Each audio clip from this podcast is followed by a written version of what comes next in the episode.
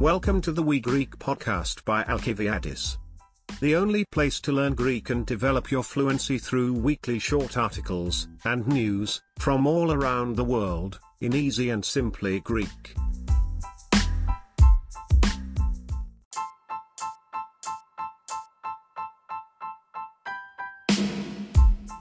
You will listen to the Greek news twice, and then you will listen to the English translation. Let's start.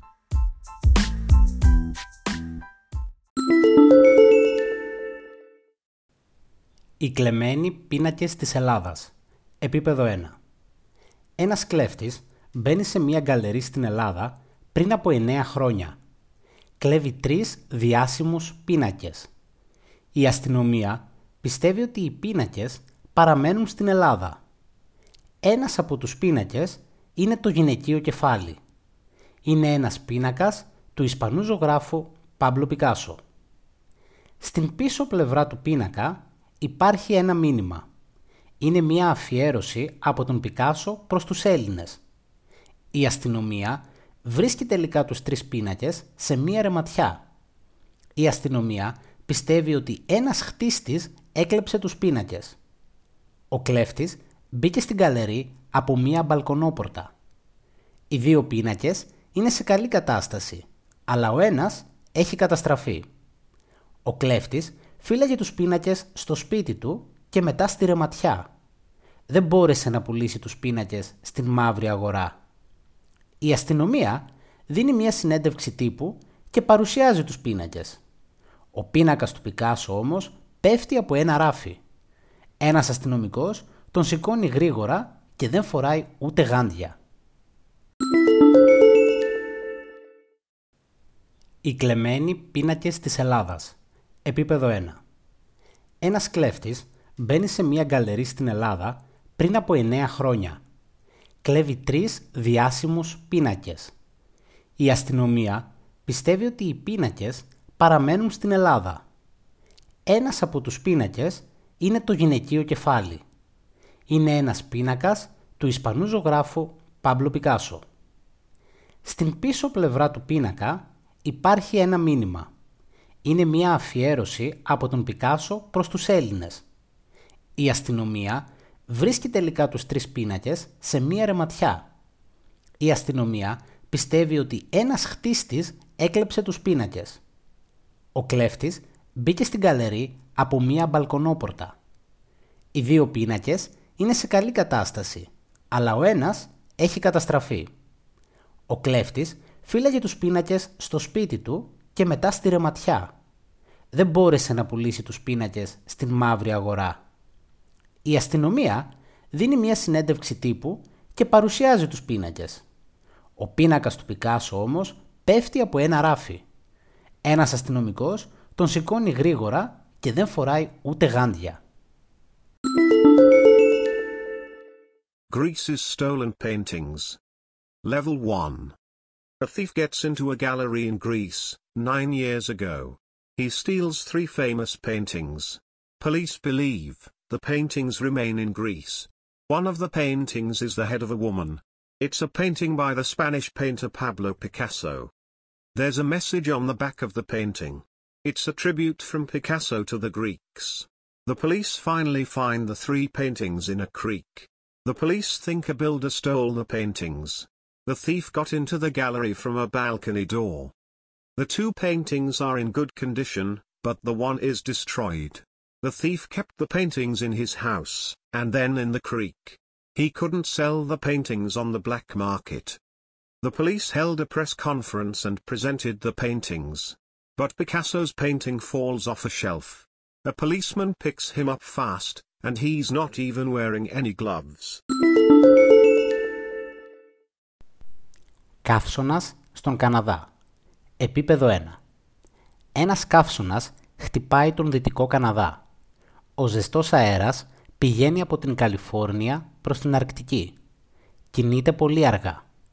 Οι θερμοκρασίες στον Καναδά είναι σχεδόν 50 βαθμοί Κελσίου. Περισσότεροι από 230 άνθρωποι πέθαναν τις τελευταίες τέσσερις ημέρες. Οι άνθρωποι πρέπει να μένουν μακριά από τον ήλιο και να πίνουν πολύ νερό. Ο κόσμος αγοράζει κλιματιστικά. Τα κλιματιστικά κρατούν τα σπίτια δροσερά. Υπάρχουν μεγάλες καταστροφές από τον καύσωνα στον Καναδά. Η πολύ ζέστη καίει τις καλλιέργειες. Επίσης υπάρχουν πολλές πυρκαγιές. Τα σχολεία κλείνουν. Ακόμη, περίπου ένα δισεκατομμύριο πλάσματα της θάλασσας πεθαίνουν. Η κατάσταση είναι σοβαρή. Ο καιρός είναι ακραίος. Οι επιστήμονες λένε ότι θα συμβαίνει πιο συχνά στο μέλλον. Ίσως είναι εξαιτίας της κλιματικής αλλαγής. Καύσωνας στον Καναδά. Επίπεδο 1. Ένας καύσωνας χτυπάει τον Δυτικό Καναδά. Ο ζεστός αέρας πηγαίνει από την Καλιφόρνια προς την Αρκτική. Κινείται πολύ αργά. Οι θερμοκρασίες στον Καναδά είναι σχεδόν 50 βαθμοί Κελσίου. Περισσότεροι από 230 άνθρωποι πέθαναν τις τελευταίες τέσσερις ημέρες. Οι άνθρωποι πρέπει να μένουν μακριά από τον ήλιο και να πίνουν πολύ νερό. Ο κόσμος αγοράζει κλιματιστικά. Τα κλιματιστικά κρατούν τα σπίτια δροσερά. Υπάρχουν μεγάλες καταστροφές από τον καύσωνα στον Καναδά. Η πολύ ζέστη καίει τις καλλιέργειες. Επίσης υπάρχουν πολλές πυρκαγιές. Τα σχολεία κλείνουν. Ακόμη, περίπου ένα δισεκατομμύριο πλάσματα της θάλασσας πεθαίνουν. Η κατάσταση είναι σοβαρή. Ο καιρός είναι ακραίος. Οι επιστήμονες λένε ότι θα συμβαίνει πιο συχνά στο μέλλον. Ίσως είναι εξαιτίας της κλιματικής αλλαγής. Heatwave in Canada. Level 1. A heatwave hits western Canada. The hot air goes from California to the Arctic. It moves too slowly. Temperatures in Canada are almost 50 degrees Celsius. More than 230 people have died in the last four days. People have to stay away from the sun, and drink a lot of water. People buy air conditioners. Air conditioners keep houses cool. There are big disasters in Canada because of the heat wave. The heat burns the crops. There are also many wildfires. Schools are closing. Moreover, about 1 billion sea creatures die. The situation is serious. The weather is extreme. Scientists say, it will happen more often in the future. Maybe it's because of climate change. Τα κρουαζιερόπλια της Βενετίας. Επίπεδο 1. Στην Βενετία της Ιταλίας, η κυβέρνηση λέει ότι τα μεγάλα πλοία δεν μπορούν να μπουν στο ιστορικό κέντρο. Αλλά πριν λίγες μέρες, ένα κρουαζιερόπλιο μπαίνει στο κέντρο. Είναι η πρώτη φορά μετά από πολλούς μήνες. Εκατοντάδες άνθρωποι διαμαρτύρονται. Πάνε στο νερό με τις βάρκες τους. Σταματούν το πλοίο για να μην μπορεί να κινηθεί. Παίζουν μουσική. Φωνάζουν στο πλοίο. Μερικοί άνθρωποι λένε πώς νιώθουν. Λένε ότι τα μεγάλα πλοία κάνουν κακό στη Βενετία. Ένας άνθρωπος που δουλεύει για τα κρουαζιερόπλια μιλάει για την κατάσταση. Λέει ότι πολλά ταξίδια ξεκινούν και τελειώνουν στη Βενετία. Λέει ότι θα είναι μεγάλο πρόβλημα να σταματήσουν τα ταξίδια. Λέει επίσης ότι μιλάνε με τις αρχές και τον Δήμο. Θέλουν να λύσουν το πρόβλημα. Τα κρουαζιερόπλια της Βενετίας. Επίπεδο 1. Στην Βενετία της Ιταλίας, η κυβέρνηση λέει ότι τα μεγάλα πλοία δεν μπορούν να μπουν στο ιστορικό κέντρο. Αλλά πριν λίγες μέρες, ένα κρουαζιερόπλιο μπαίνει στο κέντρο. Είναι η πρώτη φορά μετά από πολλούς μήνες. Εκατοντάδες άνθρωποι διαμαρτύρονται. Πάνε στο νερό με τις βάρκες τους. Σταματούν το πλοίο για να μην μπορεί να κινηθεί. Παίζουν μουσική. Φωνάζουν στο πλοίο. Μερικοί άνθρωποι λένε πώς νιώθουν. Λένε ότι τα μεγάλα πλοία κάνουν κακό στη Βενετία. Ένας άνθρωπος που δουλεύει για τα κουραζιερόπλια μιλάει για την κατάσταση. Λέει ότι πολλά ταξίδια ξεκινούν και τελειώνουν στη Βενετία. Λέει ότι θα είναι μεγάλο πρόβλημα να σταματήσουν τα ταξίδια. Λέει επίσης ότι μιλάνε με τις αρχές και τον Δήμο. Θέλουν να λύσουν το πρόβλημα. Venice's cruise ships. Level 1. In Venice, Italy, the government says that cruise ships cannot go in the historic center. But a few days ago, a cruise ship goes into the center. This is the first time after many months. Hundreds of people protest. They go in the water in their boats. They stop the ship so that it cannot move. They play music. They shout at the ship. Some people say how they feel. They say that the big ships are bad for Venice.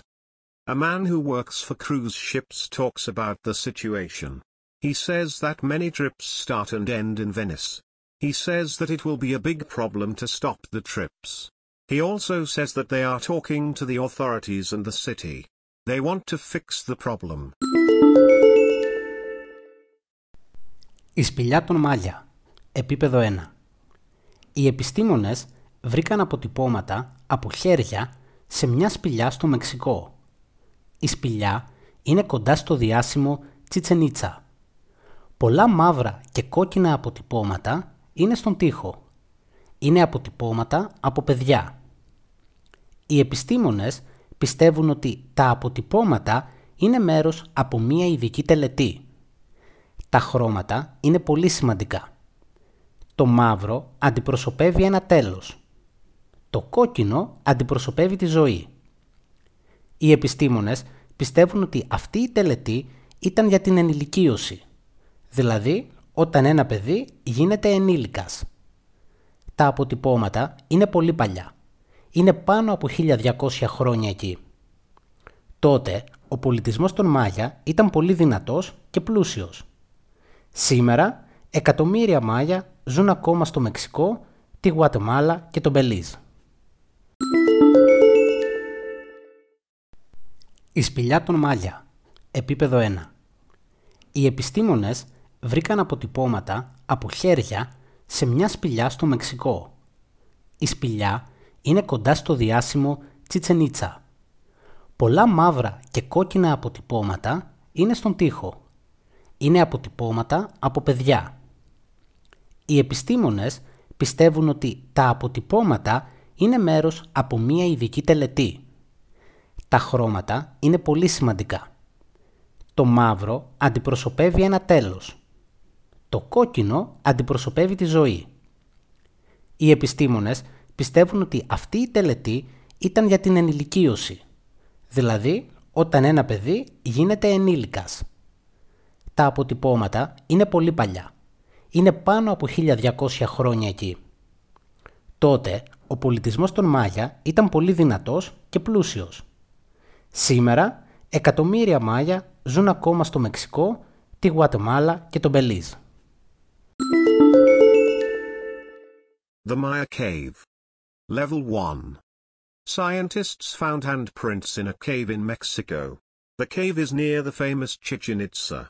Many black and red handprints are on the wall. They are children's handprints. Scientists believe that the handprints are a part of a special ritual. The colors are very important. Black represents an end. Red represents life. Scientists believe that this ritual was about adulthood. That is when the child becomes an adult. The handprints are very old. They are more than 1,200 years over there. Back then, the Maya civilization was so strong and rich. Today, millions of Mayans still live in Mexico, Guatemala, and Belize. Υπτάμενο ταξί. Επίπεδο 1. Μία αμερικανική εταιρεία φτιάχνει το πρώτο υπτάμενο ταξί. Το όνομα του ταξί είναι Maker και είναι ηλεκτρικό. Μπορεί να μεταφέρει δύο επιβάτες. Δεν έχει οδηγό. Το Maker μπορεί να πετάξει μέχρι και με 240 χιλιόμετρα την ώρα. Επίσης, μπορεί να ταξιδέψει έως και 100 χιλιόμετρα. Απογειώνεται σαν ελικόπτερο και δεν χρειάζεται πολύ χώρο. Η εταιρεία που φτιάχνει το υπτάμενο ταξί θέλει να λύσει το πρόβλημα με τα αυτοκίνητα. Υπάρχουν πάρα πολλά αυτοκίνητα στις πόλεις. Υπάρχει πολλή κίνηση στους δρόμους. Οι άνθρωποι δεν μπορούν να βρουν ένα μέρος να παρκάρουν τα αυτοκίνητά τους. Η εταιρεία θέλει να ξεκινήσει να πουλάει υπτάμενα ταξί το 2024. Υπτάμενο ταξί. Επίπεδο 1. Μία αμερικανική εταιρεία φτιάχνει το πρώτο υπτάμενο ταξί. Το όνομα του ταξί είναι Maker και είναι ηλεκτρικό.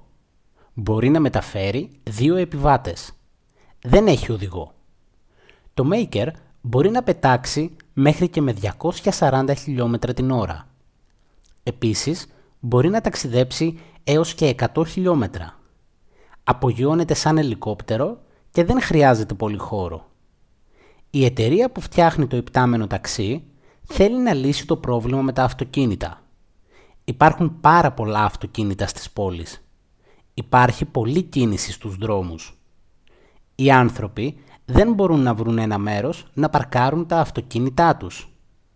Η εταιρεία θέλει να ξεκινήσει να πουλάει υπτάμενα ταξί το 2024. Flying taxi. Level 1. An American company makes the first flying taxi. The taxi's name is Maker and is electric. It can carry two passengers. It doesn't have a driver. The Maker can fly up to 240 kilometers per hour. It can also travel up to 100 kilometers. It takes off like a helicopter, and doesn't need much space. The company that makes the flying taxi wants to solve the problem with cars. There are too many cars in cities. There's a lot of traffic on the streets. People can't find a place to park their cars.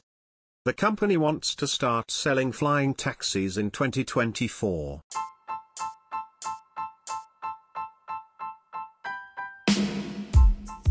Thanks for listening the We Greek podcast by Alkiviadis. If you want full access to all the weekly Greek news and articles, their vocabulary and phrases lists, Quizlet access, and the full English translation, then please consider to support We Greek on Patreon patreon.com slash Thank you.